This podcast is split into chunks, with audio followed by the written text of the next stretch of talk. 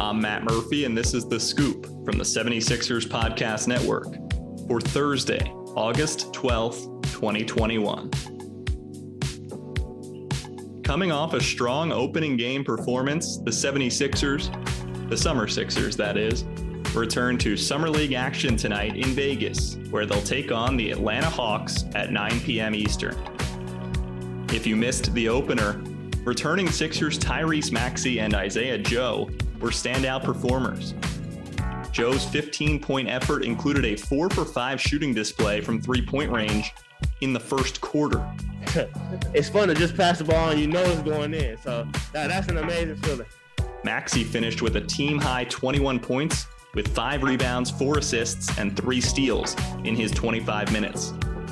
Summer League head coach Brian Adams wanted the group of second year Sixers, including Maxey and Joe, to set the tone.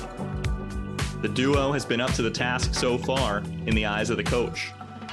They're very vocal in practice. Uh, when when we make mistakes and we've got to clean things up, they uh, they're the first ones to accept it and tell the team we got to move forward. Uh, I thought today with uh, the way Maxey was aggressive and he was looking for Isaiah, it was cool to see the two of them play well together.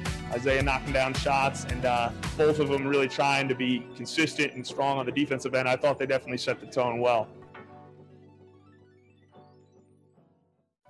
Shifting gears to tonight's opponent, Atlanta defeated Indiana on Tuesday 84 83 thanks to a buzzer beater from rookie second round draft pick Sharife Cooper. The Auburn product finished with 21 points and 9 assists, but did commit six turnovers. The Hawks fell to Boston 85 83 in their first game on Sunday. Jalen Johnson, the 20th pick in the 2021 draft, posted a double double with 20 points and 10 rebounds. He added another double double in Tuesday's win.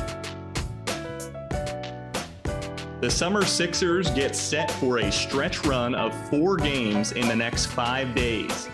Six days if they're one of the top two teams playing in the championship game.